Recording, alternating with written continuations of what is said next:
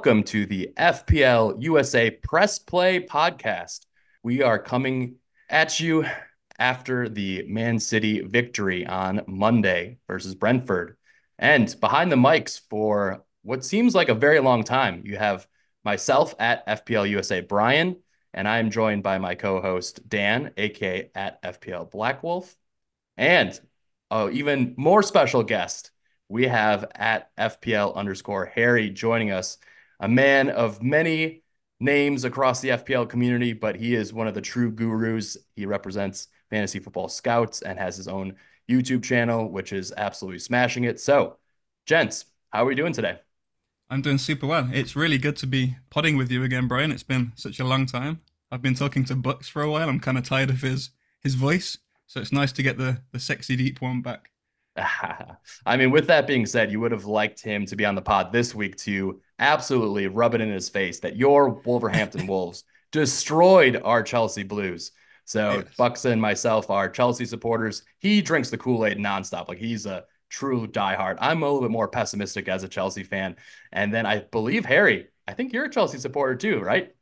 Yeah, it hasn't taken us long. We've already got to that. Uh, yeah, Chelsea fan, and for my sins, a season ticket holder as well. So I have to go and endure the the pain of watching us lose week in week out at the moment. I've had a lot of highs, but it is feels like a lot of lows at the moment.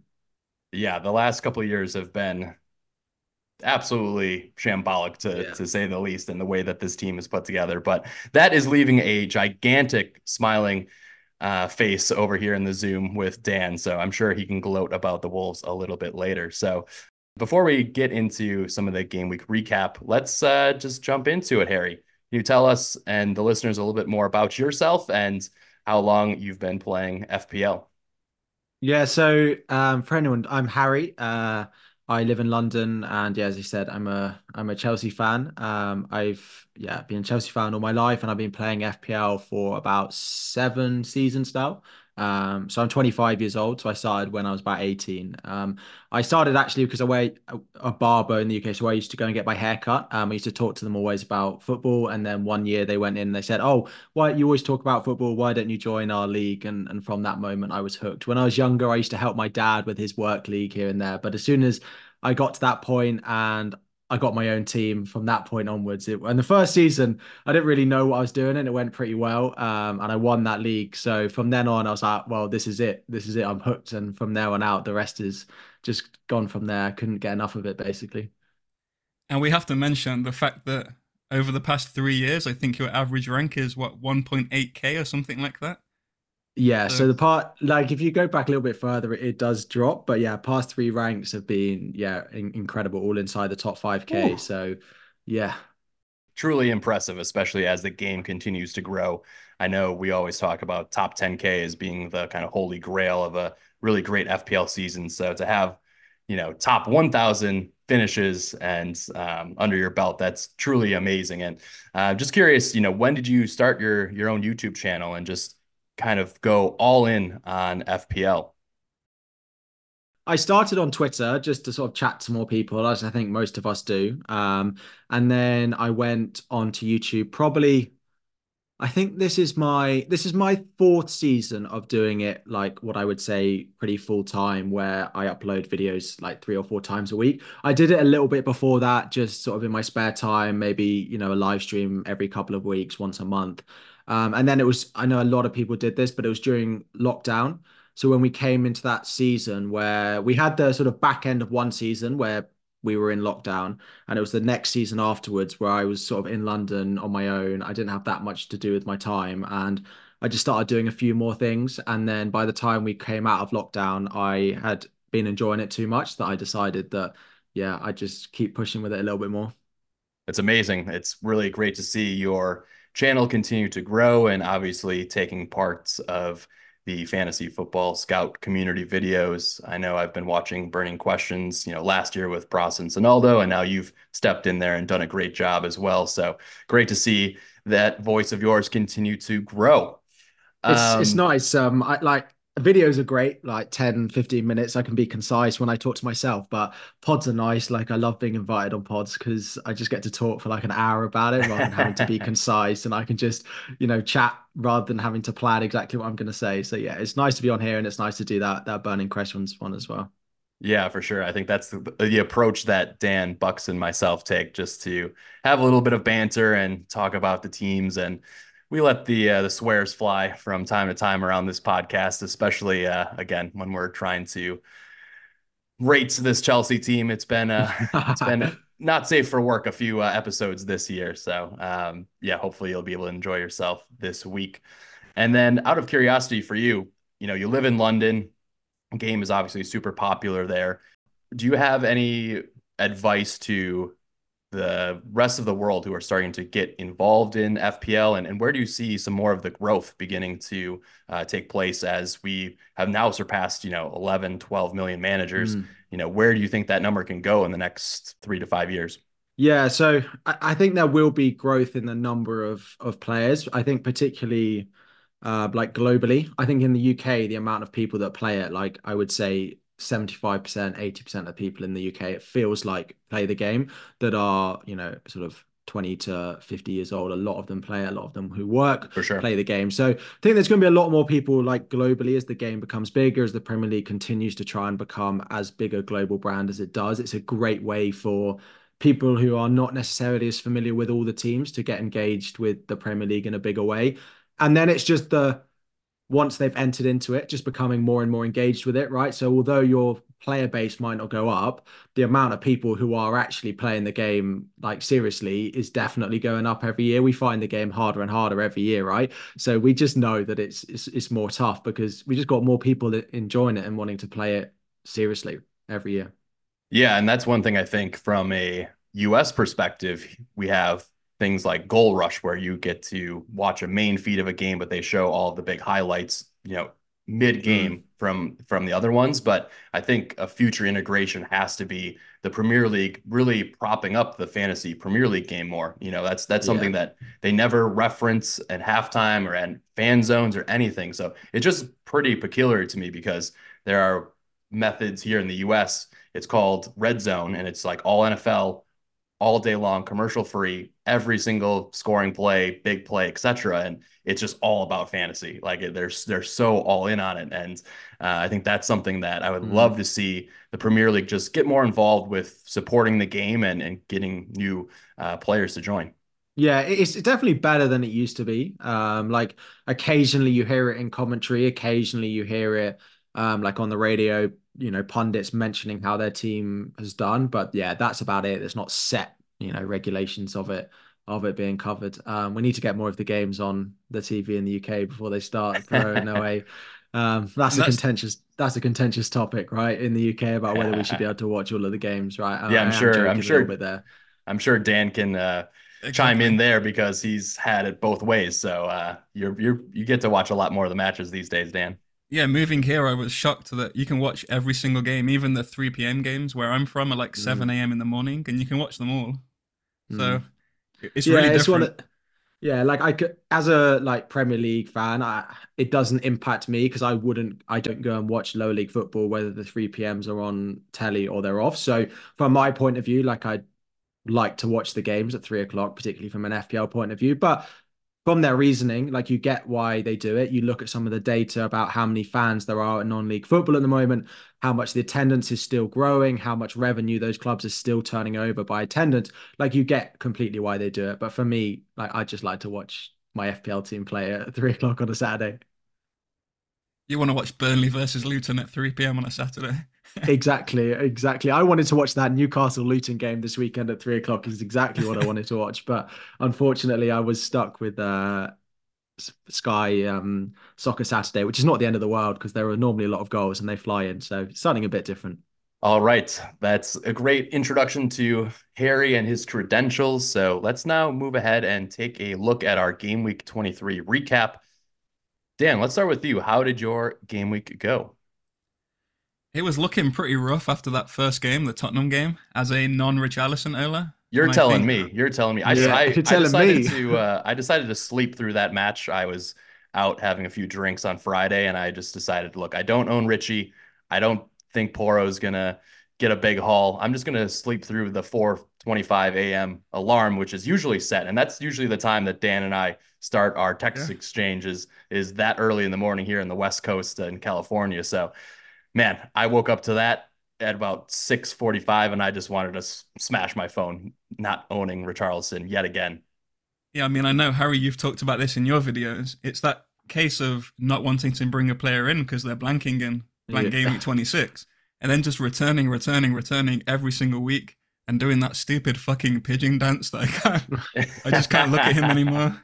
So, uh, honestly, I mean, I have to look at it I'm gonna have to look at it for the next two weeks as well, right? Because I'm not buying him now, am I? I'm just gonna have to hold firm until the blank. And if he continues to do what he does, right? Yeah, that was a painful start to the game week, and it felt like I was like 15 point return. So against like the crowd, that's like a seven point that you're just down on the average, which feels like so much when everyone's teams look identical. So yeah, it wasn't a great start to the week. Yeah, I mean, he's doing that pigeon dance time and time again, and then he's just shitting on our FPL teams. That's what's happening, Dan. A lot of pigeon poop happening right now from Richarlison, but he's a man in form. So uh, I also just like not owning him, and then I took a hit this week, so I woke up and I'm like, wow, I'm on negative three points. Porro got a one pointer. It's uh, not even 7 a.m. here in the West Coast, and I am down big to a lot of managers. So that that was tough one to stomach early. Mm. Yeah, and then we had, of course, the the Watkins 18 pointer, and I did not captain him. But to be honest, I, I never considered it, so it, it, doesn't bother me in the slightest. I, I was never going to captain him away Happy to. Sheffield United. Yeah, and then today's game, the 20 pointer from Foden, when honestly I was so close to benching him for Bowen. It was a 50-50 decision to me. And I went with Foden in the starting lineup purely because he was the Monday game and I was going to watch it and I thought a nice last second green arrow would be nice. And to get 20 points is just crazy variance. So I went from a 20% red arrow to a 25% green arrow just from this game. Very yeah, nice. the be- the benching headaches this week. Like there will be people oh. who bench Foden, and I don't even think like looking at it now. Of course, it's painful, right? It's horrible, but it doesn't feel like it was the wrong decision. Like people had Solanke, like you had Gordon at home to Luton, like you had Palmer, you had Saka, like Watkins. Like you had Richarlison in there as well. Like Foden away at Brentford, given where he played last week, given that we weren't certain he was even going to start this game, like it wasn't. It looks awful now because he's got 20 and he played pretty centrally. But looking at how he played the last game, wasn't the worst decision, I don't think, to bench him. But yeah, it's it's a hard one to take if you did bench him this week. Dan and I captained Foden last week, so, yeah, so to have that, uh, yeah, to have that 12 points last week, you could have just done that last week, that would have given us a nice 40 point yeah. captaincy. Oh, that that's what dreams are made of there. But yeah, I think with with Foden, you know, we're just eager to see how the rest of Pep's well-oiled machine is going to churn out goals. And it was interesting to see them play an uber attacking lineup today with uh, Alvarez also starting, Haaland and KDB fits. I mean, this this team is fit at the right time, and they're going to make a serious push here in the games ahead. So yeah, I think it's it's one of those things where it's the the curse of eight attackers is a real thing, right? Like earlier in the season, you might have Son, Salah, and Haaland, and all your money is tied up in seven attackers, and you just play those each week. And now we're seeing a lot of, you know, Garnacho, for example, he gets a, a super brace, but he's the cheap asset that hadn't scored in yeah. two or three weeks. So it's easy first bench, and then he comes off. So you're going to see a lot of benches with 25 plus points, I think, this game week. Yeah, so yeah, I, I, I, finished on 81 points, um, a green arrow up to 57k. Um, I got my benching decisions right for the first time in a long time with Gabriel and Bowen on the bench. So happy days for me this week. Very nice, very nice. Let's transition to you, Harry. How did you fare this game week? Yeah, so again, I started pretty badly with no Richarlison, and then I had I kept triple Newcastle. I've been holding Newcastle for a few weeks, had them all on my bench for like the past two or three weeks looking at their awful fixtures, thinking this run I want them for this run, and it, it went all right. Like Dubravka was Dubravka, but like no goalkeeper did anything this week. Gordon, I feel so unlucky with Gordon. Right, it's just that four pointer. He went off at half time. He's now got an injury. That game had four goals in it. I just think what he could have done if he'd have been on the pitch for the for the second half. But I did keep Kieran Trippier, so that was the sort of differential that made up for not owning Richarlison. So when he came in with that assist and then the late goal charging in at the the back post. I was yeah pretty pleased to see see nine points from from Trips come in there, and then Saka nine, Palmer eight, and then yeah Foden and and Haaland cap for me this evening. Yeah, was was pretty nice. I benched Gabriel. Um, another really positive of keeping Trippier was that I meant I didn't have to stick with that own goal. So I got a. I was on a bit. I was on a red arrow going into tonight, and I've ended up moving from 40k up to 27k with 83 points this week. So yeah, Foden has done absolute wonders for me tonight. Very nice, very nice. That's a great feeling, especially the last game mm. of the game week. I know Dan mentioned that. That was the reason why he played Foden. So good to see him come off with a hat trick. And we're hoping that he continues his form as the double game week approaches because with the late announcement of Luton and Liverpool in the double, we now have them doubling as well as the likes of Man City. So that will be a large part of our episode later, just focusing on the double and how you prepare to handle game week 25 and game week 26. We'll transition quickly just to give Bucks a shout out. He could not join us today. He is ill. His little toddlers have gotten him sick. So he is swearing at the heavens about uh, the prices of daycare and the germs from daycare. So feel better soon, Bucks. Will will be uh, potting in your memory here he ended up on 89 points, very healthy, and he is finally getting a nice green arrow and he's continuing his great season. I think he's in the top 30k or something like that. So hopefully he'll continue that trend upwards. Yeah, he's he's gone up to 35k right now, so it's a good game week for him. Brilliant, brilliant. And we'll just end quickly on my team. I had a red arrow of 900 places. That's hard to do in FPL, ladies and gentlemen. That is hard to do. I went with uh, a triple move this week. I brought in Haaland, KDB, and McAtee for Salah, Bowen, and Alvarez. So those transfers, you know, set me up for double game week 25. And I just went with the Uber attack from City just to hopefully have a differential and gain some ground. But I am firmly in the top 750k or so. So it's been a rough, a rough season for your boy over here. But hopefully I will have some green arrows ahead and just trying to not have my worst finish ever in FPL. But it's been it's been a grind. It's been tough for me. But uh, having a player like Gabriel in my starting 11 this week, that hurt a lot. You hate to see the potential FPL assists not be awarded and then the own goal go against him. So that was a full gambit of emotions there.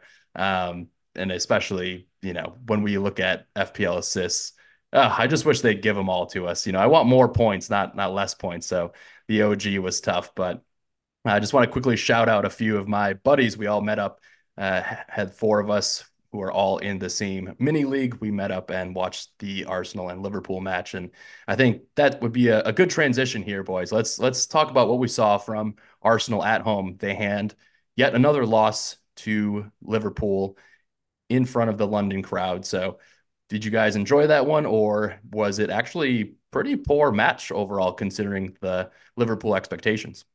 I always go into these games nowadays actually thinking they're not going to be as entertaining as maybe they should be on paper because I think like in that situation both teams didn't necessarily there was too much on the line to lose that game but I thought Arsenal managed the game pretty well. I thought they did deserve the three points. Liverpool have been phenomenal over the past few weeks. As us Chelsea fans know how good they have been over the past few weeks. We've been on the wrong end of a hiding from them recently. but uh, Arsenal looked Arsenal did look good. I think as much as I've slated Kai Havertz as a Chelsea fan, I thought he was very good midweek. Although his finishing's not there, right? That's not necessarily why Arsenal bought him, and it's not the strongest part of his game. He was pretty strong, and Saka getting the early goal, then the Gabriel own goal, which would have been a penalty. I don't think if it didn't end up in the back of the net because it was an own goal off his off his hand. And then the second half, there were a few Liverpool changes, but I think what highlighted for me, and we'll talk about it with the double, is how much Liverpool missed Darwin. He obviously picked up a knock. It feels like midweek, and obviously didn't feel like he was fully fit to start the game. And Gakpo's okay for a squad member for Liverpool, but for me, he's no he's no Darwin. And of course, they miss Salah as well for a game like that. They wouldn't want Salah out for for a big game like that. But Darwin as well to miss the both of them. You just looked at that Liverpool front three was just lacking quite a lot of firepower, and it, it showed in a game like that. I think. Yeah, not to mention Martinelli just blew up TAA the whole mm. first 60 minutes on the left side. And that was something that time and time again, you just saw Martinelli streaking down the left flank and putting pressure on the defense. And the I thought the press was really well organized from Arteta in front of the home crowd, caused a few mistakes, and those started to mount. So I mean, I, I thought that Liverpool got thoroughly outplayed, and I was not expecting that, uh, to be honest. But no. it also just again ramps up the race for the title, and it's a great for I think obviously City are very helpful in hoping for that result. And now we're going to have a really great run in here with about 16, 15 or 16 game weeks left. So very exciting times across the Prem. Earlier on, Brian, when you were talking about the Gabriel assist, Harry and I kind of winced. So, Harry, I'm curious, was that an assist or was it not? So when I watched it, I was certain that it was going to be an assist. I had benched him and I was like, oh, well, own goal, like he's got an assist. That'll be two points. Like, that's still fine. I don't mind benching that. And then there was a bit of the rules shared around, which said if there is a unforced defensive error that leads to the player scoring, then it doesn't go down as an assist, which I think is what they've used to decide mm. that there's no Gabriel assist. That the pair of them have not really been forced to make an error. There, yes, there has been a def- an attacker there, but they've kind of just got in each other's way. Neither of them decided to play the ball, and then Martinelli scored. I still think it's pretty harsh. I, I'm kind of in the vein with a lot of these things that everyone wants more points in FPL, right? If there's ever like a 50 50 call, I mean, I can say that happily because Gabriel was on my bench and I didn't need the points, right? But we all want points. Like in these 50 50 decisions, like just give them that. That's where I'm like, but yeah, I, I was quite pleased to not see it go down as an assist, but I was surprised. As a starter in my team, I was hoping for the Darwin experience of last week where just absolute chaos, you know, picks up a yellow card, misses a penalty, and then gets a late assist and ends up on two points. That's what I was hoping for Gabriel in this one, where he was on minus one. I'm like, oh, at least he could end up in the positives because looking at that negative one is is so harsh, considering that I thought the rest of the match he played pretty well, and that's just the uh, the detriment of the own goal is is tough in your side. But I think uh, one thing I wanted to pick your brain a little bit about Harry is you know, how are we viewing Trent ahead of this double game week? He's a player that I held through his injury and he's racked up back to back one pointers in cameo points and didn't get to 60 minutes. So I think we've heard from Klopp that he is just not fully fit to play 90 minutes. But at the same time, I need that M effort to get to 60 minutes in the double game week and lock in the clean sheet. Yeah. So I'm, I'm kind of curious, you know, what's your take? Would you buy him if you didn't have him, or would you completely swerve him, or would you sell him even? Yeah, I've got him, and I'm, I'd say I'm pretty worried about the double now. I, it's not a sell, right? I, I think most of us who've got him, like selling him now, unless you need the money for like a De Bruyne and you really, really want De Bruyne, then maybe. But I've got him, and I won't sell him until game week 26. But I, the thing is, the Konate red card at the weekend means Joe Gomez might end up having to play centre back. It just means there's less options. So the chance of him starting Burnley at the weekend, I feel like went up. And then if he starts Burnley, let's say he gets one in the double, like that's fine. I don't. I of course would want him to start all three, but if he got two out of the three, it's definitely not worth selling him. Now, of course, Connor Bradley missed out because of the very unfortunate passing of his father before the game. We don't know how long Liverpool, of course, will give him um, to grieve about that and to be with his family. So we don't know the impact that will have. But even that, aside, Trent was bad at the weekend. Like he was taken off after 57 minutes, and he might say, well, he not fully fit. He was not good. Like he had a bad game. Like Martinelli tore him apart, and they took him off to play Joe Gomez, who was already on a yellow card at right back instead of him when they were still chasing a game, which I think doesn't say very much good about him. So I definitely wouldn't buy him. And I would only sell him if you kind of need the money. I'll just hold him for two weeks and then we'll see where we get for him. Yeah, that makes a lot of sense. I think that's where I am at the moment as well. When you're looking at expected minutes for the double, I think we just all need to temper our expectations a little bit. These are teams that are very deep in Liverpool and City. So if you can get 120 minutes out of your starters, that would be fantastic. Obviously, anything above that will be great in the double. But I mean, I just don't want to be in a position where Trent is playing 55 minutes in two matches and you have two points across a double. That will be very painful as a lot of teams uh, still have him, except for. Dan's, right? Yeah, I'm someone that sold Trent a couple of weeks ago. Um, my plan was always to bring him back for game week 25, but now I'm really not so sure. I think if you're going to bring in a Liverpool defender, you're probably going to want Virgil van Dijk, who's probably the only defender in that entire backline who you can guarantee will get 290 minutes. Um, but even him, I'm not that excited about. So yeah, because he's busy boxing out Alisson and uh, letting uh, goals go in on the weekend. Classic box out if you're a, a, hoops player. Yeah, I mean we'll talk about it later, but I'm also tempted to just go without a Liverpool defender and just hope I get lucky with them conceding. I mean, I don't see anything wrong there. I think it's the same thing with City. Like City, yeah. they always go down 1-0, especially away from the Etihad, and they win 3-1, 4-1, but they are definitely not uh, very clean at the back. So I wouldn't be in a rush to to bring in a Liverpool defender, especially since they're going to blank in 26. You could take a punt on a City defender when you know that they're going to also hopefully play minutes. Uh, but it, that's a rotation in itself as well. But um, I think that's a good place to transition and just talk about that game, which is fresh in our minds. A lot of assets on the pitch for City delivered points, except for Alvarez. So he had a few shots, but curious to see how would you would rank the assets from City heading into the double game with Carey. Yeah, so I thought tonight was interesting because I don't think any of us really saw him starting everyone like he did. Now it's actually what he did in game week one. He played basically the same lineup that he played in game week one before De Bruyne got injured, and he's just gone straight back to it. And I don't know. I watched the game and I tweeted about it, and I said, I think there's too many of them trying to do the same thing in this City team. Yes, they created so many chances, but if you took like Alvarez out of that lineup and put Doku or Grealish in there instead on the wing, would they have created any less chances than they did in that game? I'm not sure. So I don't necessarily think that that is City's best lineup. I thought Alvarez looked a little bit lost in that game, to be honest. I don't think he was nearly as influential. Now Foden got the couple of got uh, got the got the goals, so it makes him look more influential. But I don't think Alvarez necessarily added anything more on that. So I was a little bit off put on Alvarez. And I was surprised by De Bruyne and Haaland both playing as much as they did. The whole thing this week was we expect them both to start but they'll get 60 or 70. And they were winning at 70 minutes. I think they were 3 1 up or at least 2 1 up at that time. And they both played almost the full game. I think De Bruyne got 80 and Haaland got 88. So both of them feel like they are fully back and fully match fit. I feel like I've got the De Bruyne minutes a little bit wrong and he's more nailed than I thought.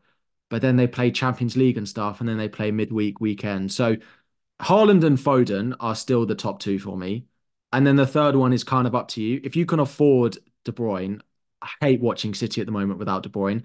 How many corners did they get tonight? I honestly, I feel like he spent the whole game taking corners, and I spent the whole game watching the game through my fingers, not wanting someone to head it in. So it's funny. City- it's funny that you mentioned that because uh, Bucks was talking a lot of trash to me during the match, and he was saying that KDB looks off it. He looks off it. I'm like, look, the volume is there. He's put in nine, ten crosses in the first half. Eventually, it just takes one stroke of his magic foot, and all of a sudden you're in mm. hopefully bonus points and and a couple more. But he he looked a little bit off today um, on some of those where we expect better delivery, but. Um, I mean, he takes everything. So the the amount of shots plus the corners, it it's mm. just a player that is is a differential, I think. And so I'm hoping that he can deliver big and get uh, you know 15 plus points in the double for me. Yeah, he played. This is the thing. If if they do go with the Foden, Alvarez, you know, the whole lot, then De Bruyne is a little bit deeper. Like his goal threat today was definitely lower than it was midweek. And whether that's just because it was Brentford the way they played, or whether it's what we're going to see, then I don't know. I I do really want De Bruyne in my team for the double. Um, and I'm much more focused on him than I am on some of those Liverpool attackers because of game week 26 as well. So yeah, I, I don't really have a route to him. Um, but I feel like I want to find one. I'm in the same boat exactly. I don't have De Bruyne, and he's he's probably my number one target for game week 25, purely because, like you said, it's horrible watching City without owning him. Mm.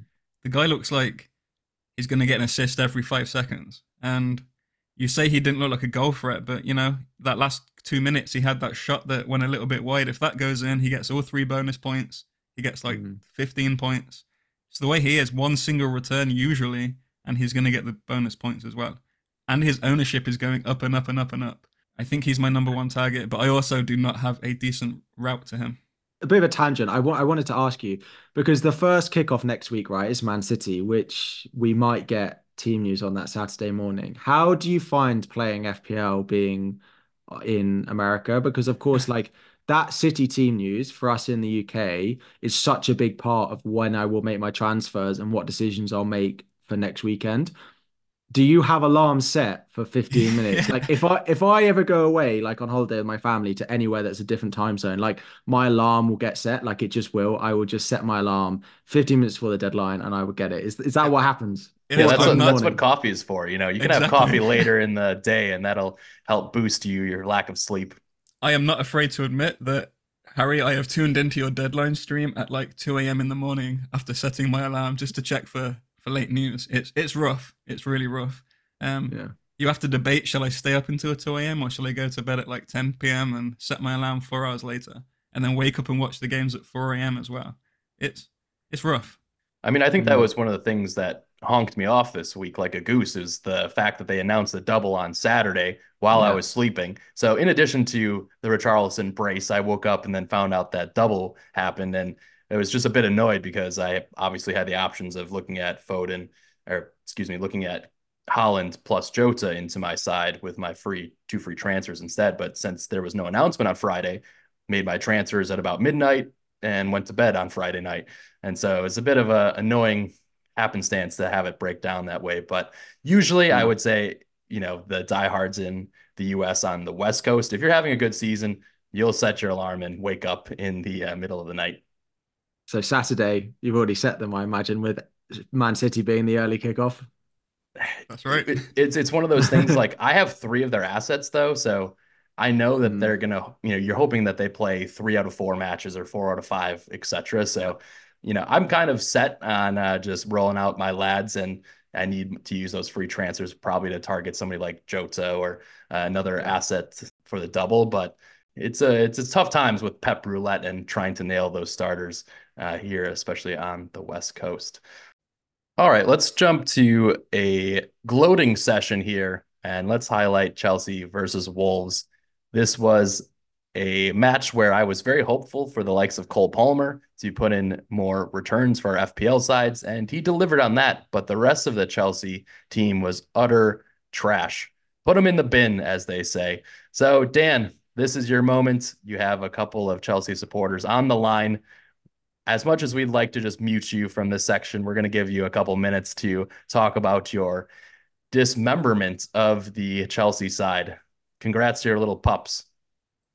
Yeah, I think I wrote on Twitter, I wish we could play Chelsea every single week because we seem to beat you guys comfortably twice this season now. Um, but yeah, in all seriousness, I feel like I repeat myself every week on this podcast that Wolves are very, very underrated right now. We're a much better team under Gary O'Neill than we have been for the past couple of seasons, especially in attack.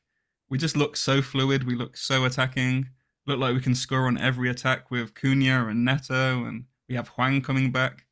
So I'm loving being a Wolves fan right now. Um, and honestly, I wish I could fit one of their assets in my team. We we have that issue where we have Haaland, we have Solanke, we have Watkins, we have Darwin so no one's really looking at the likes of Matheus Cunha, who's just ticking along every single week, getting returns. Um, and Pedro Neto too. I'm looking to bring him into my team, especially because in game week 26 they're playing Sheffield United at home. Ooh. So jump on Wolves. I I think there's this there's still a misconception that we're not a good team, and we're sitting comfortably in tenth right now.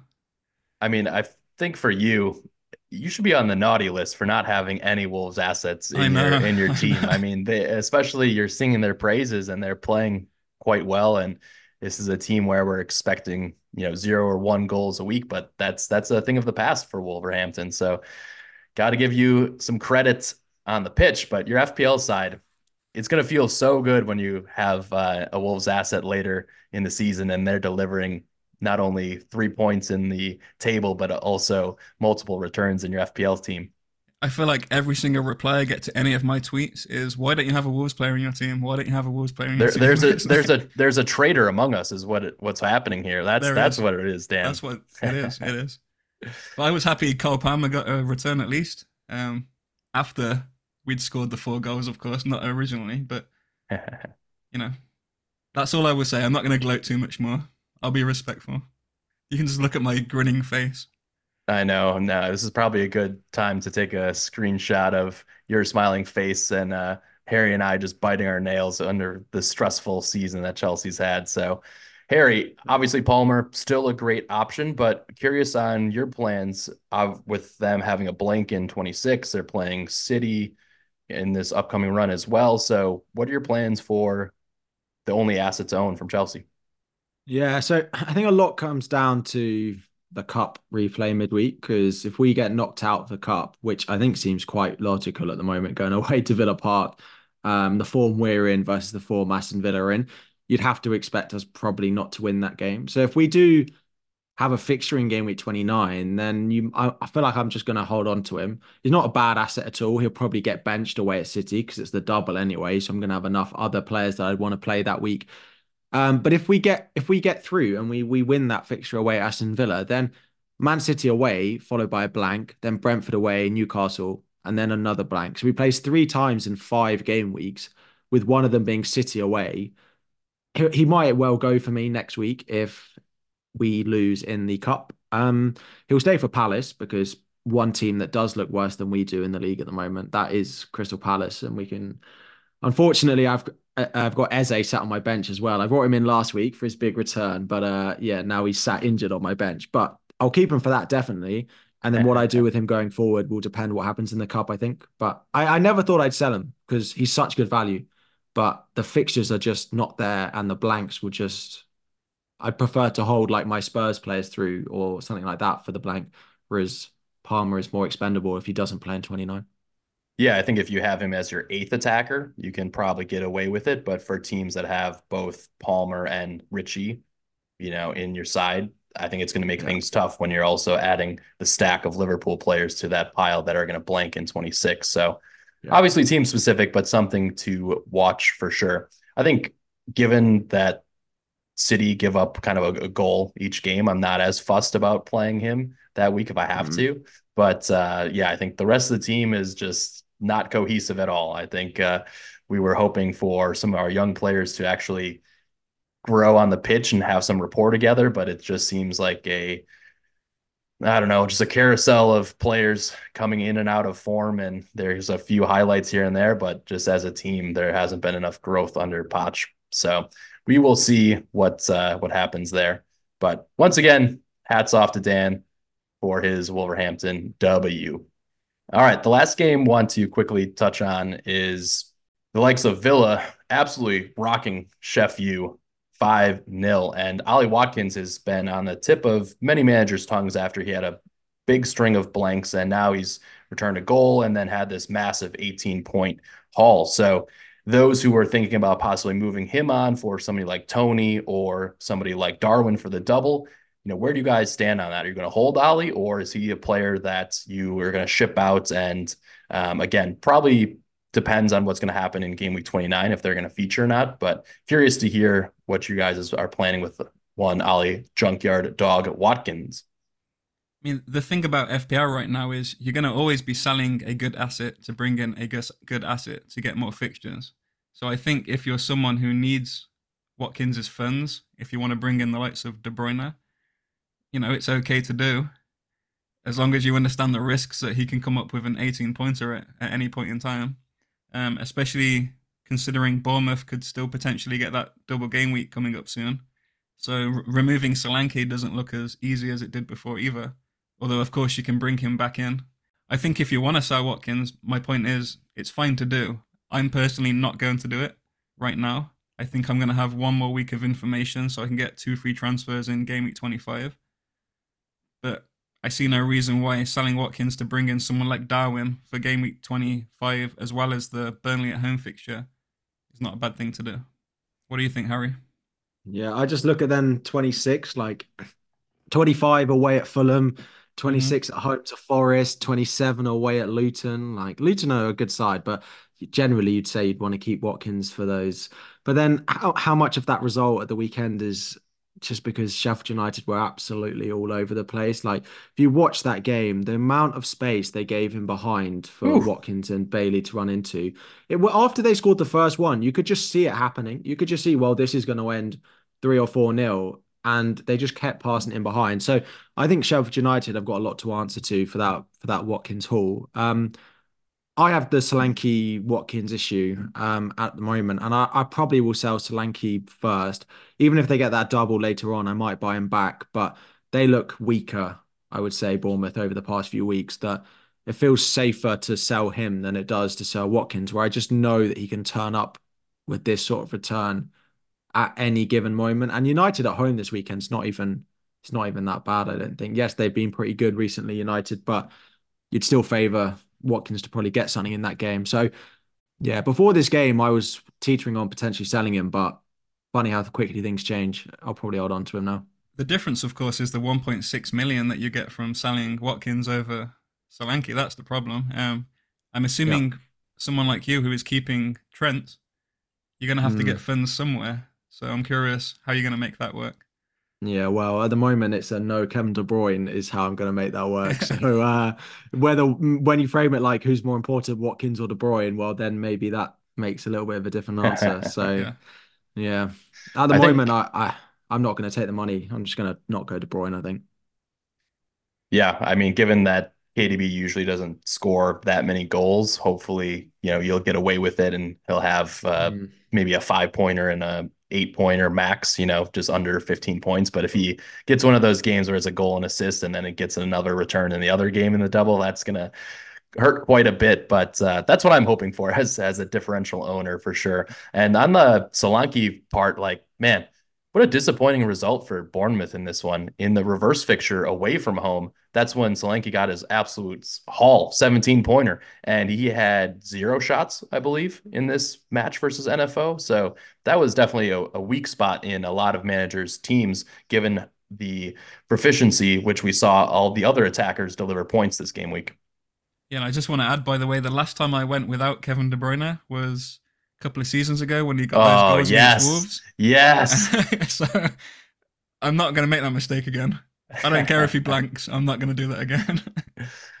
uh, that was one of my favorite FPL moments for sure because I think a lot of managers were on the fence and bringing him in and get that 24 pointer versus Wolves and like what like a hat trick in the first half. That was incredible from from KDB on like four shots. Oh, what what a what a time to be alive. So hopefully we'll see something like that. And his minutes again surprised me. I was surprised that he played almost the full. Did he play the full 90 today? Like I, I thought he could have been in line for 70, and I still went with the differential cap on him this week. And to play 85 plus minutes is a good sign for them coming up. And I know Harry, you mentioned City and Champions League. It's like they're playing Copenhagen. Like that's that's a team where you're going to get Oscar Bobb and his younger brother coming onto the pitch for for City.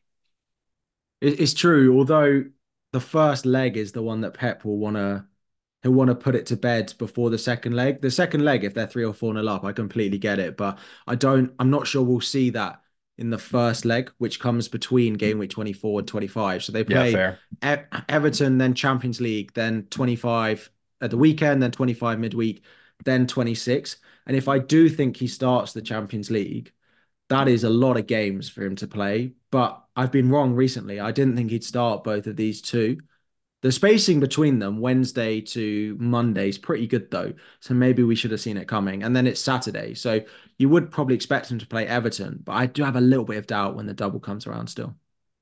Yeah, I would expect him to get more 60, 65 minute runouts versus playing, you know, full match. So something to monitor for sure as he builds up his match strength. But love having another kind of premium in the mix, especially mm-hmm. with Salah and Sun not on the menu right now. It just adds a little bit more variety to the game for those looking to go for a differential. All right, let's take our first break here, and we're going to come back and preview Game Week 24 with some of the FPL matches to target. We'll be right back.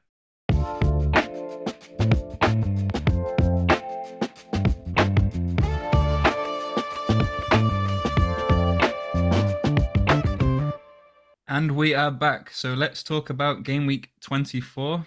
Brian, Everton at Man City is the first fixture of the game week, the early fixture. As Harry said earlier, we might be getting some early team news, and we're going to be fast asleep for that. So, as someone who owns triple City, what are your thoughts about that game? Well, if I'm going to go for captaincy from City, then I might be setting my alarm now that I think about it a little bit more because if for some reason Haaland was not going to start and uh, you know, I'm I was a bit surprised today that he missed his big chance. I thought that was one uh, where if he was a little less rusty, he would have finished, but I'm still betting him to score every single match that he plays in, especially with the rest of this city team fit. So curious how you guys see it. Do you think Haaland is, you know, just rusty and it's going to take him a few, or is he just going to snap back and probably have a brace in one of these upcoming matches?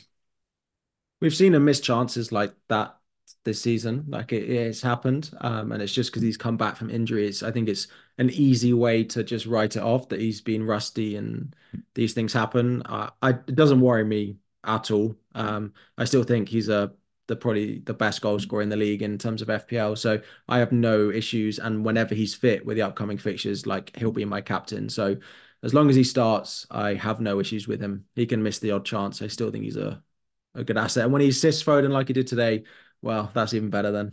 I think it helps that City are hosting the Toffees in this one. I think away that would have been a little bit maybe like, oh, maybe I'll look at a few other captaincy shouts, but given that, uh, again, we've seen Everton hold a few clean sheets. I think they're probably still number one in the Premier League this season for for cleans, but away from home, I think uh, a captaining a City player is still going to be very popular this week. So I would expect, wow, maybe even a clean sheet for City. This could be a 3-0 affair. I would I would love to see that coming up here. Do you guys have any score predictions for that one? I, I see Everton scoring. I just don't see Man City ever keeping a clean sheet. So I'm going to go for the classic. One. The classic, yeah, three or four one is. I should be putting some uh some wagers on on those those score lines, exact match score lines, because that seems like it's happening nonstop this season. Um, all right, let's transition. Burnley at Liverpool. So this is a big one. I think a lot of managers are squaring up their team and just trying to figure out do I bring in Jota? I think that's a question we have later on in the community questions section as well. So, given that they really need to have a, a positive result here after losing versus Arsenal, I mean, could could they really just throw down in this match and score four four goals at home? Yeah, I mean, they definitely could. I think a lot of us targeting Liverpool, and I look at my team with no Liverpool attackers, thinking this could go horribly wrong, like it did when they played Bournemouth the other week. So, yeah, I, I am fully expecting a three or four nil, particularly after they lose. I'm always like, well, they're going to want to bounce back after that result last weekend. And I think Burnley, watching them defend over the past couple of games, um, I think that Liverpool attack will be too much for them. And it may even be the first glimpse we get back of Mo Salah, of course. We're expecting him back probably for game week 25, but it's not impossible. We see him on the bench. Darwin should, of course, be back fully fit as well. So I feel for Burnley in this one. I think it'll be four, probably minimum. Yeah, and it'll be interesting to see what minutes Trent gets, what minutes Robbo might come into the fold here coming coming up soon. So um, yeah, it'll it'll be all eyes on that match. And if you have Jota, definitely I would say captaincy shout potentially this week at home. Um, somebody else that would be on the on the short list. And then for Darwin, is he over his knock? Will he start? I think uh, that one is another another one where we're going to be watching that very closely in terms of preparing for game week 25 as well. Elsewhere, wow, Sheffield at Luton. The Lutonians putting up eight goals in the last couple matches. Morris is banging them in out of bio. Wow, it's been uh, quite the resurgence here for the Lutonians, and they find themselves out of the drop zone for one of the first times this season. What do we think is going to happen in this one? I I expect a couple goals, and uh, you know if you have any of their assets, sure, go for it, right? I mean, the asset I'm really like is Ross Barkley, but for some reason he's just not a sexy pick. I'm I'm never going to put him in my team, but he's I think he's someone who's going to do really well over these next few weeks, especially when they if they get their second double as well. Um, what do you think about him, Harry? As Chelsea player, yeah, I mean, he's definitely the, the underlying talent is there, right? I think when he came to Yeah. Chelsea, we we saw moments of of the talent. Um, it didn't quite come to fruition at Chelsea, but he's shown it again there. The one I really look at is are their forwards, Adebayo and Carlton Morris, both actually playing together now up front, are both very, very cheap. And I've got a front eight, which is causing me a headache every week, although I've got a couple of injuries now. But I do wonder about him as a potential option to help a bit like a Garnacho does to help with a sort of easier benching a couple of the others. Sheffield United this week, then it is the double. But like United at home, Liverpool away, they're scoring goals wherever they go at the moment. They've scored, I think, 10 games in a row now, which is as many as I think they're in the top. It's one of the longest rec longest runs of any team in the league at the moment. So I think they have to be up there. And the other one is probably Alfie Doughty defensively. I'm sure we've spoken about him before, but he's cheap. He takes a lot of set pieces. He's got great threat going forward. Of course, the issue is the blank in, in game week 26 for them. And are they more important than a Liverpool player or a City player? Then, then maybe not, but they're very cheap. And when you're looking to get Haaland, De Bruyne, Foden, Saka, a 4.9 Adebayo or a 4.5 Alfie Doughty could be a much easier way to get it than trying to find another cheap alternative. When it comes to the Bournemouth and Luton match being rescheduled, when Mm. that may happen, I will definitely be looking to bring in a Luton player for that game week. But before then, I think it's just tough again with the priority being the other top caliber teams uh, in front of them with the assets that they have. But if anybody's playing Adebayo, congrats. You know, 4.8, 4.9 million. He's really been quite something. He's got the aerial threat that I like, and then Morris is on pens. So these are these are players that I think later in the season, because right now a lot of people are in a 3-4-3, right? So you want to have a little bit higher caliber of player like a Solanke who's sub 7 million as your third player. But later on, I could definitely see a lot of people going with that cheap striker in a 3-5-2, and then maybe you rotate him in or out depending on the fixtures and the hopeful double game weeks later in the season as well. Yeah, completely. And the other thing to add is I hate using the if buts and maybes, but they have Nottingham Forest in game week 29, and Nottingham Forest have an FA Cup replay this week. So if Nottingham Forest were to go out this midweek and suddenly we're looking at Luton with a double, you know, Sheffield United this week, they double in 25. Yes, they blank in 26.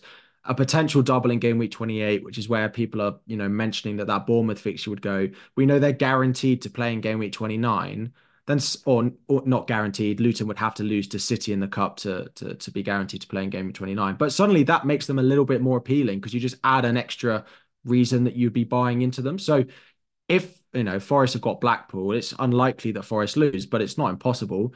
Then I think they become even more appealing going into the Sheffield United at home Yeah, good shout. week. Yeah, good shout.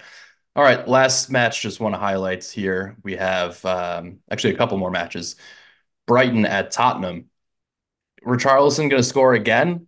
Is, is this just going to keep happening and just cause us more and more pain for those non-owners? You kind of have to fancy it, right? With Matto Yep. ch chipping in in the attack, and he's he's a player also on the longer watch list, not a priority right now. We have to up. just expect it now. He's going to have to score. He's going to Yeah. get double digits. Let's just face it right now. Yeah, you're Just just hoping you're up. hoping for a seven pointer and no bonus. I think that's that would be the best case scenario. But he's had a he's had a bunch of matches where he's even, you know, just eight points, like getting the clean sheet point or getting the getting the bonus point. And man, those those out of position players, and it's something that was just something I overlooked and was afraid of the blank, so I just didn't go there. And man, it just it's haunting me every flipping week. Ugh, the pain. Uh, when, And what when happened- game What happened to his yellow cards as well? He used to get yellow cards every Yeah. single week, and now he doesn't even get yellow cards. It's like, Yeah, yeah. what's going That's, I mean, he's Oh. scoring goals, so he's not moping around. Usually, when he's moping around, then he'll go and try and make a rash challenge for no reason or dissent or something like that. So, yeah, everything is turning up for Richarlison right now and not turning up for us here. We'll have the last laugh when game week 26 comes around and everyone's got one extra blanker than us. We'll we'll be the ones laughing. Yeah, and then I'm I'm getting a player who scores two more points than Richarlison. Exactly. That's I'm playing bound to happen. I'm playing Charlie Taylor, who's Yeah. last on my bench at the moment. Brilliant. Yeah, shit. Uh, that's how it works out. Okay, there. We should see some goals uh, as well there. So, lastly, best IRL matches Arsenal at West Ham and Manchester United at Villa. I'm particularly interested in the Manchester United and Villa match here. I think that we've seen some good form from United recently with Højlund. Højlund, of all people, rounding into form and showing off his talents. He's got 36 points in the last four games that he's played and four four goals in four. So just curious. Obviously, we don't have any huge Manchester United fans here on the pod, but I think Højlund and Garnacho those are some good building players for their side to keep getting experience and hopefully round into form in the next couple seasons. So, what are your thoughts here? Was is Højlund ever going to be on the menu for FPL managers? I mean, right now, no, because like Darwin and Toney are probably more high priority, and if you don't own Haaland, then then he's up there as well. But he is finding some form, and Man United are finding a way to create chances for him, much more than they did at the start of the season. So because of the other forwards, I don't think anyone's particularly looking at him. Um, so like I would move to Darwin and Toney before I would go to him. But again, if if we got a fixture confirmed in game week 29 for them, then suddenly we'd all go there because he has Sheffield United at home that week, right? So I like him, but I don't have a route to him right now, I don't think. And then other places, I mean, Manchester United kept a clean sheet this weekend, but you would expect Villa to create some chances with the likes of Watkins being involved there. So Watkins is a firm hold, I think, as discussed earlier, and you're hoping that he chips in with a, goal and some bonus points in this one, right? Yeah, the the only one, sorry, just back on United that I, I wonder about is we all owned, well, a lot of us owned Harry Maguire early on in the season. And now Lisandro Martinez is rumored to be out for two months or so, which was suddenly put Harry Maguire. I think he's back down to about 4.2 million now. Yeah, that uh, sounds uh, yeah, about 4.2. Right. I know Villa away this week is probably not the week, but then Luton away, Forest, Fulham at home in the blank in 26. If you need a cheap defender, could be worth looking at. But as you say, you'd expect Watkins, Douglas Luiz to, to get on the score sheet in this game. So it's probably not one for this week because you'd expect Villa to score. Yeah, and this is top insight from at FPL underscore Harry Maguire here, just bringing out the the the likeness for his fellow Harry. So hopefully he'll uh, be on the menu because those cheap defenders, it's you know I had Lascelles for a while earlier in the season. Mm. He's still fifth on my bench, but you like to have a, a really cheap guy that could possibly fill some holes when you have injuries to get you through some of the fixture congestion. So definitely somebody to keep an eye on. All right, let's take our next break and then we're going to come back with community questions. We'll be right back.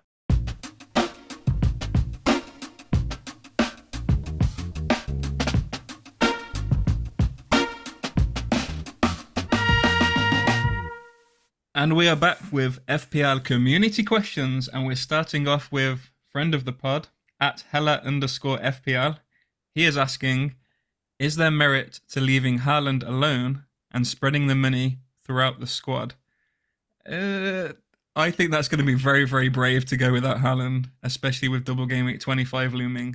I think you probably both agree with that statement, huh? I mean, many managers took a hit, like myself, to bring him in this week and didn't really pay off big. But yeah, I think going into the double game week 25 without him would be quite difficult. It'd be different if Mo was fully healthy and you were just choosing one or the other, knowing that triple captain 25 is going to be a very popular chip to be played. So I'm kind of curious, you know, where is your confidence in Haaland right now? Missed the big chance he had, but if that goes in and then he has an assist, that's a big 12 point performance most likely from him and 24 points for captainers. So I I just would not want to go into a double without him. So I, I would still be prioritizing him in. And uh, yeah, just curious, Harry, your thoughts on, you know, will you be triple captaining him in double gaming 25? Yeah, I mean, I probably will. Um, and that's part of the reason that I wouldn't want to go without him completely because that ownership going into that double is going to be 200% plus. A lot of people, because of the uncertainty on Liverpool, will look to play their triple captain on, on Haaland. Chelsea at home, Brentford at home. It's not the easiest double, but it's definitely not the worst double either. So yeah, the thought of you know if you if you want to go for a differential captain, that's one thing. But to to look at Haaland with two home fixtures in a double and not own him at all would scare me to the point of not sleeping probably. So yeah, I wouldn't recommend it. Yeah, that's just a lot of added stress in your life that you probably don't need. So I, I would be prioritizing making those moves to bring him in and you know, you look at that Chelsea team, they're going to give up three goals to City. I don't see us stopping this yep. this uh, team from Manchester City. So I, I think it's a pretty good double, honestly. I think because Chelsea likes to play relatively attacking, there's going to be counter opportunities, and we just saw Wolves, you know, like a hot knife through butter slicing through our back line, and their striker got a freaking hat trick. So uh, yeah, I think he's a prime candidate for triple captain 25 with with Salah out. So got to do it. Got to do it. Okay, next question is from at Mario Bahada. He's asking, what are we going to do with Gordon, especially because he was counting on him to play in blank game week 26. So this is one where actually our counterpart here, Bucks, he had Eze last week and then he moved Eze to Gordon this week. So he is just getting a couple points, got the haul from Eze, and now it has to deal with another transfer in his midfield. So curious what you guys would do. Who are some of the prime candidates for Eze and Gordon replacements, which is also a question from at FPL Paz as well. I have both of them. Ah, I'm staring at uh, not just moving Eze to Gordon, I bought Eze last week and benched him this week, and now I have Gordon. So I have two midfielders who are flagged, and I don't know when they're going to be back. So I am very much in the market for midfield uh, replacements this week. I am pretty certain it will be a double game week player. It will be either Jota or it will probably be trying to find money to go and get Haaland in. Uh, sorry, Haaland to go and get De Bruyne in. Um, outside of that, I, I don't think there's loads to go and you could take a punt on Ross Barkley, but of course he blanks there aren't loads of midfielders that I like outside of those. I don't know if you guys are thinking of any others, but I Pedro worry a little Neto. bit about Pedro Neto. Go to Pedro Wolves. Neto. Yeah, it's not the word. It's not a bad shout at all, to be honest. Maybe it's just the lack of double that you know when everyone's going to be putting out four or five doublers, and I've got Pedro Neto in my team, then I'm not going to feel quite as confident. well, for 26 especially, I think that's even on the cards for yeah. moving somebody like Palmer to Pedro Neto when they have Sheffield United at home in in 26 and Palmer's going to blank but yeah I think just the overall planning you know you got to plan for the next 3 game weeks here I would kind of look at your team look at your team setup, use different tools like FPL.team to just project out what your lineup's going to look like, not only in the double, but in the blank, because that's what the focus has to be. And then obviously in the back of your mind, have a view to see what blank game week 29 is looking like as well. So it's it's important. We only have a few transfers before game week 29 and they're going to be crucial to add up and hopefully these injuries don't keep coming, but trying to think any other shouts. You know, do you go for somebody rogue like a like a Rodri who's going to play a ton of minutes in the double game week, and he's been known to have a bullet header or a a rocket from outside the box. You know, is is that something if you couldn't get to KDB, you'd be interested in? Uh, just I mean, thinking of thinking of some other fringe guys that are that are in that kind of price range. In, in my mind, across that midfield, you're probably going to have three double game week players, right? You I don't see you getting more than one Liverpool asset really in midfield. I can't think of anyone other than Jota if Salah's not Lucho? fit. Who you would want? Uh, I don't know. And then mid, and then for Man City, Foden. A lot of people are going to have. A lot of people are going to have De Bruyne. You're not going to triple up on City in midfield. So I think it's perfectly okay, personally, to bring in a single game week player if it allows you to afford double game week players in defence and someone like De Bruyne. So I'm not only just looking at double game week players here. I'm looking at players for the best teams who have the best fixtures over the next three or four weeks, which is why I highlighted someone like Pedro Neto. It definitely makes sense. Uh, like I'm just scrolling through the list now, and I'm like, there aren't many. The only other one is potentially Douglas Luiz, um, and I know it's not an exciting pick at all. And Pedro Neto is much more exciting, but like they scored five goals he played half of football and got one assist and still walks away with a bonus point. Like he is just a bonus point magnet and the routes to points will be good. Like if they get knocked out of the cup midweek, for example, and he has a fixture in game week 29 and he plays all the way through, he plays Nottingham Forest at home in 26.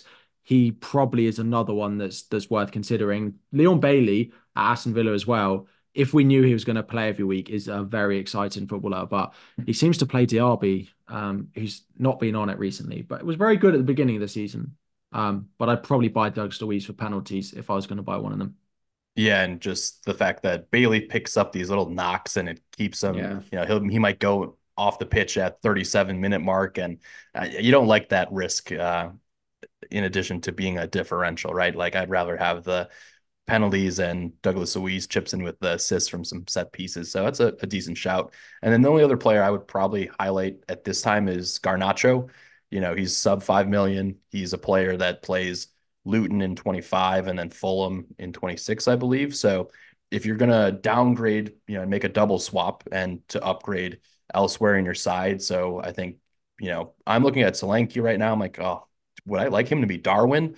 I need to free up some funds. I could go Eze if I had him down to Garnacho and then get somebody else uh, double game week player. So I think it's a, another decent shout. I never know when Garnacho's points are going to come. So I think that's the same thing. Like when he's your eighth attacker, you look at that price tag and you're like, eh, I'm just going to bench him. And then he explodes for 15 plus points in your first bench slot. It, it's, it, it can be painful. All right. Next question we have right now from Alex Grun and Uzi FPL. They want to know about Jota. Is he the natural replacement for Gordon and Eze if you have the money? And is he an outside captaincy shout in game week 25? So we've seen him have some monster hauls as of late. Is this a player that we're expecting to play over 120 minutes, though, in the double with Salah potentially looming? So I guess that is also a macro conversation about Darwin and where you see him slotting in. Will he play the nine or will he play on the left when Salah is healthy? So, how do you see the front three from Liverpool shaking out and the upside of Jota in the short term? I really like him, but it all comes down to that Salah return because uh, for me, you kind of have to look at 24 and 25 in, in combination. So if you've got what Diaz, Jota, Darwin, Gakpo, Salah, and you maybe even Harvey Elliott or something if they need to give someone a rest before the cup final. That's five attackers minimum if Salah is fit for those three spots. So statistically, you'd probably expect Salah to start both, which means the other four are fighting for two spots. I think Darwin is pretty nailed. I think he's more nailed than Jota is. So if Salah is anywhere near being back for 24, that will make him almost certainly back for 25. It just is such a worry for me with Jota, but we've seen it before that those two pitches they've got in the double, right? Brentford, Luton. If Jota started one of those and started Burnley this weekend, like that's not the end of the world. He could he could get you know a goal in each and come away with a very decent return. So the the Salah return will will put me off him a little bit, but I don't think it's necessarily enough to put you off completely. I still think he's a good pick. It just if you've got enough other issues in your team with 26 then maybe it's enough to put me off. But depends how you set up. I still like him, but I probably prefer Darwin. Yeah, that's something that I'm actively weighing up. I was thinking about do I want to move Saka to somebody like mm. Jota? Right, that's a possibility in my side, or would I want to move Watkins to Darwin? I would like to have a attacker from Liverpool, and these are these are tough questions that managers are are facing. The thing I do like about Jota is just the clinical nature of his game. Even if he comes on the pitch versus tired legs and gets one or two chances, you expect them to be on target. And that's something that over time can add up. And we see Liverpool, they get a lot of late goals. You know, to be honest, I see them with consistent goals past the 75th minute mark. And if he's coming off the bench in one of these next three matches, you can definitely see him trickling in uh, with some points as well. But um, yeah, definitely somebody that's you know you have him, Dan. You're happy to own him. I'm curious if if you would still go for him with the uh, pending Salah news. Yeah, it's similar to the Trent situation for me. If you own him, I think he's in a very easy hold. I have no reason to sell him through the double. Um, I would be a little concerned bringing him in for the reasons you guys have said. However, with the lack of alternative options elsewhere, especially in the midfield for double week players, and his ownership that is going to be quite high, I think it's perfectly fine to bring in Diogo Jota.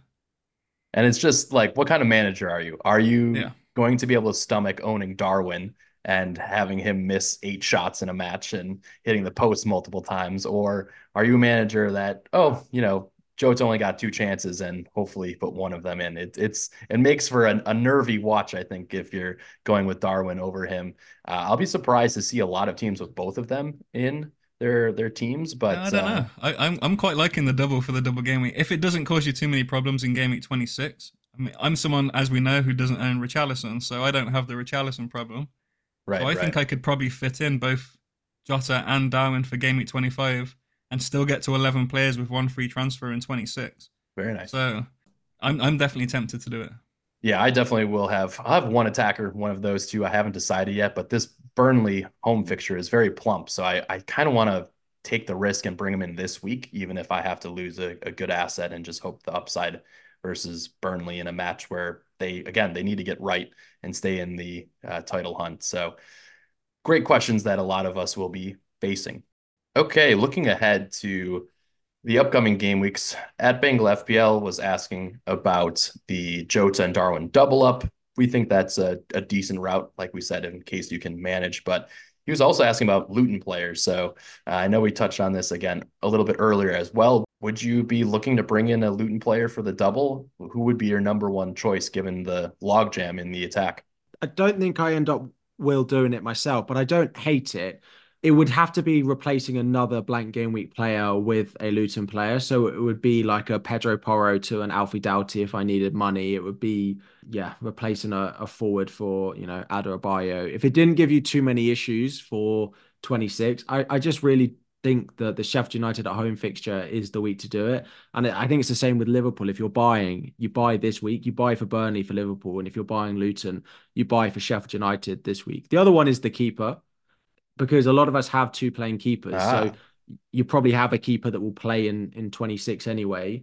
I'm sat here with Areola and Dubravka. So at the moment, I don't have a keeper who's likely to play in game week 29. So not only would I bring in a keeper who has Sheffield United at home this week, I'd bring in a keeper who doubles next week, and I have a keep bringing a keeper who has a decent chance of of playing in game week 29 as well. So I I mean goalkeeper transfers are not always the best, but I wonder if it might end up falling quite well if you have a bit of an issue with your goalkeepers in some of those blanks and doubles. Yeah, I mean, if you have Areola and Turner, right now we saw Areola get injured. What was the news with that? He went off at half and Flappy Hands came in. So what what's the update? Do you guys know? I think it was a precaution, but okay. Yeah, I heard it was a precaution. He's expected yeah. to be fine. I think I heard. The next two for West Ham are not great. So they have what Arsenal this week, then Forest away. You could replace that with you know, Kaminski. you could do Turner to Kaminski when he's got Sheffield United at home and then a double, and then just bring Areola back in in, in game week 26. Yeah, decent shout. I think uh, usually we preach about not making goalkeeper transfers, but if there's logic behind it, and I think with you know when you look at Alisson and Ederson, that can give you an extra double game week player, and then you could just rotate your other keeper in for 26, so you could still somewhat easily field 11 in the blank. So that that's another strategy that some people will, will go with. I mean, obviously we've seen Ederson concede and not get any bonus, so I would lean Alisson over the the two. But uh, yeah, goalkeepers. Uh, there's just so many transfers you'd like to make, but it's it's for me it's too early to wild card. So um, we had a question from Uzi as well. He was asking what's the the chip strategy for Harry at this point in time. So just curious, could you run us through that uh, top level at this point? Oof. It's tough at the moment. Um, I probably would say that it's going to be a wild card in sort of get after game week 29 and then free hit game week 34 and bench boost game week 37 is is the current plan. Um, but if all things go horribly wrong in the cup, it's not impossible that I end up free hitting in, in game week um, 29. But I think generally that will probably be the strategy that falls. I'll just invest heavily in Spurs. Richarlison will finally come in in game week 27 and I'll I'll have him set up nicely for the for the game week 29 fixture and I'm sure he'll start to blank as soon as I decide to buy him or Son will come back and Son will play up front and Richarlison won't be near the team but no that's the plan to to just keep transfers for for game week 29 yeah that makes sense I think that's what many managers are planning for and I would attack 26 with if you feel 10 that's that that would be fine yeah. right? So use your couple of your transfers maximize the double and then you know that's why i think again three city players make sense just because you could hopefully have them feature in 26 as well. Maybe two assets from liverpool and you know a, a target of five double game weekers is is pretty healthy and still being able to field a team in 26 and speaking of, the last question is from at my Cayman fan, friend of the show. He's asking, with all the talk of Toney in the double, are options like an inform Maupay a legit option to free up funds? Oh, this guy, he's he's he's on the shithousery starting 11 Maupay. Scores a goal today. I was expecting a little bit more out of his celebration, but he scores again in this season for Brentford. So, what are your thoughts there? Third attacker, Maupay, to save some cash? Uh, I mean, usually I would say I'm going nowhere near Maupay, but he's returning almost every week, isn't he? He's mm. playing up front with even Toney. He looks like he's getting back to the form we saw from him a few years ago, but he's such a shit stirrer. He's like Richarlison for me. I just don't want him in my team purely because of that face of his. I haven't put his name into the FPL uh, site in years. It seems no. like so. I gotta I gotta pull this up. Yeah, he's got a string of six points in each. He doesn't usually get bonus because again he's wasteful at times. But yeah, I mean the fact too is, busy, even, too busy even getting Toney, cards. there you go. Yeah, that's right. Even Toney is by far a better option than Maupay, and especially Wissa for sure. You know, it depends what you're using those fins for, I suppose. Yeah, it just depends on what happens when Wissa comes back from AFCON because Maupay has found his way into the team and he's been really good for them. Yeah. But what happens when Wissa comes back? Um, that would be my only concern. But he is just a very different FPL asset to, to Toney, right? It allows you to do a lot more. I probably wouldn't do it because there's too much risk about Wissa coming back and it being an issue for you. But yeah, I'd pick someone like Adebayo over him probably. I mean, the difference is Maupay will probably play in 26, whereas Adebayo is not yeah. going to. So Maupay is likely going to get 65 plus minutes in both those matches in the double. I think the the ceiling is just it's too low for me to waste a transfer and bring in a player like that. And if you don't have KDB or a couple of these other big ticket players in your team, you probably shouldn't need to drop all the way down um, to you know 4.9 right now for your current strike force. So I, I, I would avoid and just find the money to get Toney if you're really set in owning a B. All right. Thank you again so much for engaging with us on all of our social platforms and sending in your questions. It really helps us produce the show and have more banter to talk about each week. We're going to take our final break and we're going to end on our transfer plans and captaincy shouts. And we are back. And I'm going to try this in my English accent because it sounds a lot better in an American accent. Are you ready for this? Transfer plans and captaincy shouts. How about that? Go. Shout it from the rooftops, Dano. Shout we, it from the rooftop. It. We love it. I mean, the Brit the Brits are dominating me two to one on this uh, this pod this week. So you did a good job there. I'm, I'm i mean, I'm... when Harry's on the pod, we go a lot more a lot more English now, right? so, um, Harry, let's start with you. What you were thinking for game week 24? I really, I'm really struggling with my transfers this week. A lot of it will come down to whether I can play either Eze or Gordon this week. Um, I, I look, I like the look of Solanke to to Darwin or to Toney, and I find it really difficult to decide which of the two I should buy because, of course, Darwin is better short term, but Toney has the fixture guaranteed in 29 and uh, 26.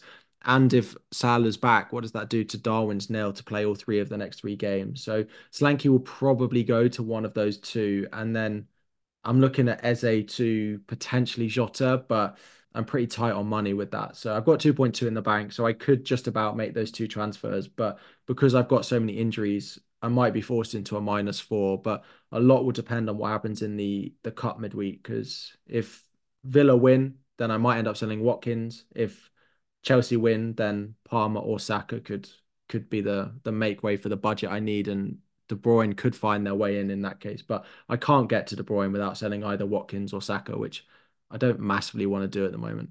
Yeah, we've seen Saka round into goal scoring form. He's got three goals, I believe, in his last four matches. So he's trickling in the points. No big double digit hauls from Saka, though. And it's kind of interesting looking at the upside mm. from Saka versus Watkins because those are easy transfers where you can downgrade to either Jota or Darwin. So you know, what is your take on the ceiling for a Saka versus a Watkins? Do you think they that Watkins actually might have the upper hand there?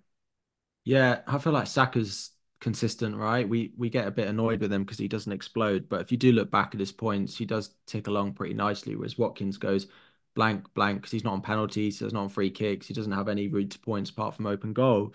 But then you know, he comes in with a 19 pointer, which we don't really see from Saka. So kind of depends what you want from your assets, right? Whether you like that explosivity and you're happy to hold them for a while, or you like points every week, which is probably where I fall. I like just you know six sevens every week. I don't need a 19 pointer if I'm not going to captain you. So yeah, one of those will probably go, and it will probably be decided on the cup result midweek. Initially, when you look at the fixtures for Villa, you're like, all right, United, Fulham, NFO, and Luton. Mm. That's a pretty good run. And then Arsenal have West Ham, Burnley, both away, and then Newcastle at home, then Sheff U. So, you know, the next four matches, they're pretty good for both. And so it's just one of those situations where you're going to be losing a good asset no matter what. I think if you're going to go and attack the double, you just have to be prepared that you look, any player I transfer out could get a double digit haul and it just is what it is but you're trying to maximize the points in the double so there could be some real fpl pain coming up um, but yeah i think uh, we will wait for more decision making decision making trees coming up later in the week but let's let's wait for the results of the the replay and chelsea villa and hopefully save your transfers until closer towards the deadline all right dano you're up what do you got for us yeah well i have just one free transfer so I'm likely to roll this week. I think it's better to wait for information and use my two free transfers in double game week 25. I'm quite happy with my team this week. I already have a, a benching headache. Um, I'm likely going to have to bench Bowen. I know they're at home to Arsenal, so I don't mind benching him in that. Although we've seen he can return in any games. So yeah, I think I'm just going to wait until double game at 25. Possibly take a red arrow this week without the Richarlison, without a second Liverpool attacker because I already own Diogo Jota, um, and then see how I land next week. My big decision is what to do with Trippier because it, it has been in my plan for a while to take him out to use his funds for the double game week players so I can upgrade my midfield. But he's starting to look like he's getting returns again, and he's also quite a good differential. And he plays in game week 26, albeit against Arsenal. So Man, I will I will tell you this. I have not owned trips this whole season, and that's why I've been not having a great season, to be honest. Yeah. But I was very fortunate and lucky to have him have a goal and an assist and not be on any bonus points this week. So to only have nine points, I felt like I got away with one, uh, considering the you know that performance from trips. When you're looking at trips and Trents, it's like, man, if they're not keeping clean sheets, there's only a few defenders trickling with attacking returns I think that was one of the themes of this week. It's like, how many teams did you see across the community that had less than five points in their back line? I had three.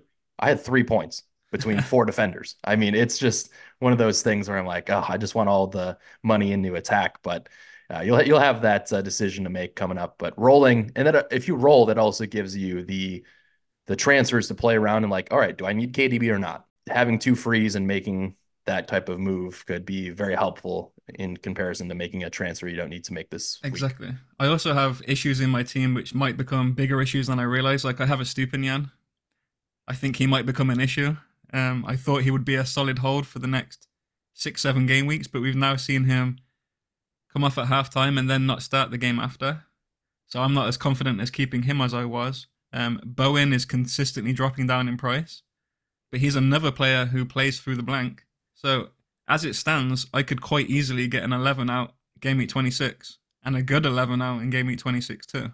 And the more double game week players I bring in, the more issues I create myself. So I just need to really make a decision how many double game week players do I want to bring in. I think if I swerve a double game week defender, I can have five double game weekers and then a good 11 in game week 26. So that's probably where I'm going to head. And then just possibly take a small red arrow those two weeks and hope I make it up later on in the season when I use my free hits. I rate I rate that type of uh, negotiation with yourself. It's just the the the FOMO of not having the top guns during the double is is is tough. I think that's that's one well you'll you'll have to try and stick to your your route there. But I mean, if you're getting a good 11 out right now for 26, you're in a good spot. I mean, I look at my 11, I'm like, I got Matty Cash coming in for a one pointer. Uh, you know, am I going to take a hit to sort him out? I got Lascelles. So my my game week 26 looks much worse, but I'm I'll be going all in on on 25 and hopefully I'll be able to take a hit and won't feel as bad. my fifth defender is Ethan Pinnock. I've been holding him for for so long and every time I play him he gets 1.0 points. Highly likely to bench him even for his double game week. There's no way I'm going to start him against Liverpool yeah. and Man mm. City. But he does play in game week 26. away to West Ham, I think it is. So yeah, and plays in 29, right? Exactly. So, so he's a he's a helpful helpful guy to have. Yeah. He'll get three points over the two game weeks, but he's a helpful guy to have. And your favorite player, Ben Mee, is going to get all the points, as we've no, seen exactly. over the past bullet, six games. Bullet header, exactly. bullet header yeah. incoming for sure. uh, all right. Lastly, just touching on my team quickly, I'm likely going to move for Jota or Darwin. I don't know for who yet. I need to either downgrade Watkins or Saka, and it's just a punt that I'll, I'll most likely take. You know, originally I was thinking like, all right, if Darwin's picking up a knock and he's not as healthy, maybe I go Toney over Darwin because then he would also play in 26. So that's something else I'm I'm weighing up. Game week 24, Wolves versus Brentford. So Toney should have some opportunities to score there. So I just want to make my move for one of these double game weekers this week and hopefully hit a, a few strings of returns. And uh, yeah, that's something I'm looking at. So now let's end on captaincy and get out of here. So uh, Harry, who do you have for cap this week? It's going to be on Haaland as long as we know that he's going to start. But yeah, Haaland, I'm pretty certain it'll end up on. I do like Liverpool assets. If I ended up bringing in Darwin or Jota, they'd probably go close. But I don't think I can look past Haaland still.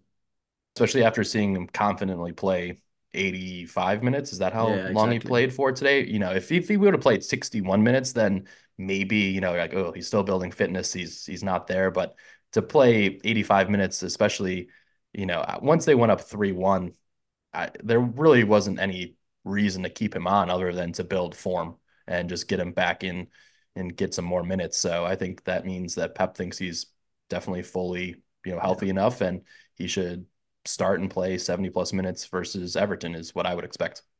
Dano, you agree there? You're going to be capping Haaland? Yeah, I'm, I'm going to be captaining Haaland for sure. I think Pep's going to really want him to get a goal sooner or later to get his confidence up, to yeah. hit some form before the Champions League. So he's going to be my captain for sure. Unless, of course, we wake up at 2 a.m. and see that he's benched.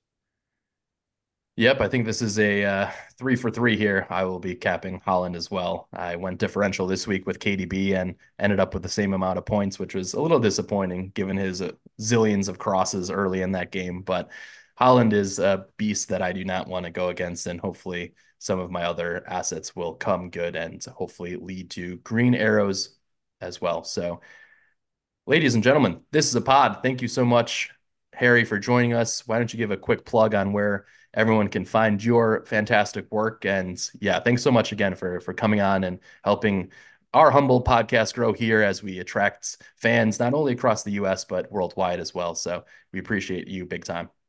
Yeah, thank you for having me on. Um, yeah, FPL Harry wherever and I leave five stars on podcast. Is that what I meant to say for you guys? um, so I'm used to saying like and subscribe, but uh, yeah, leave a five star review on Spotify, Apple Music, or wherever you guys listen to. Thank you very much for having me. It was good to chat, and I hope I can be back on again at some point. Yeah, absolutely. I think that is it for us. So best of luck this game week, everyone. We are going to come into the last game week before the massive double. So hopefully oh man, hopefully all of our assets just stay healthy, right? Our current double game week assets, I don't want to be wasting transfers on those players before a double. So that's actually what I'm hoping for most. I could even handle a small red arrow as long as all my double game weekers stay healthy. So best of luck this game week, and we'll catch you again soon. Bye.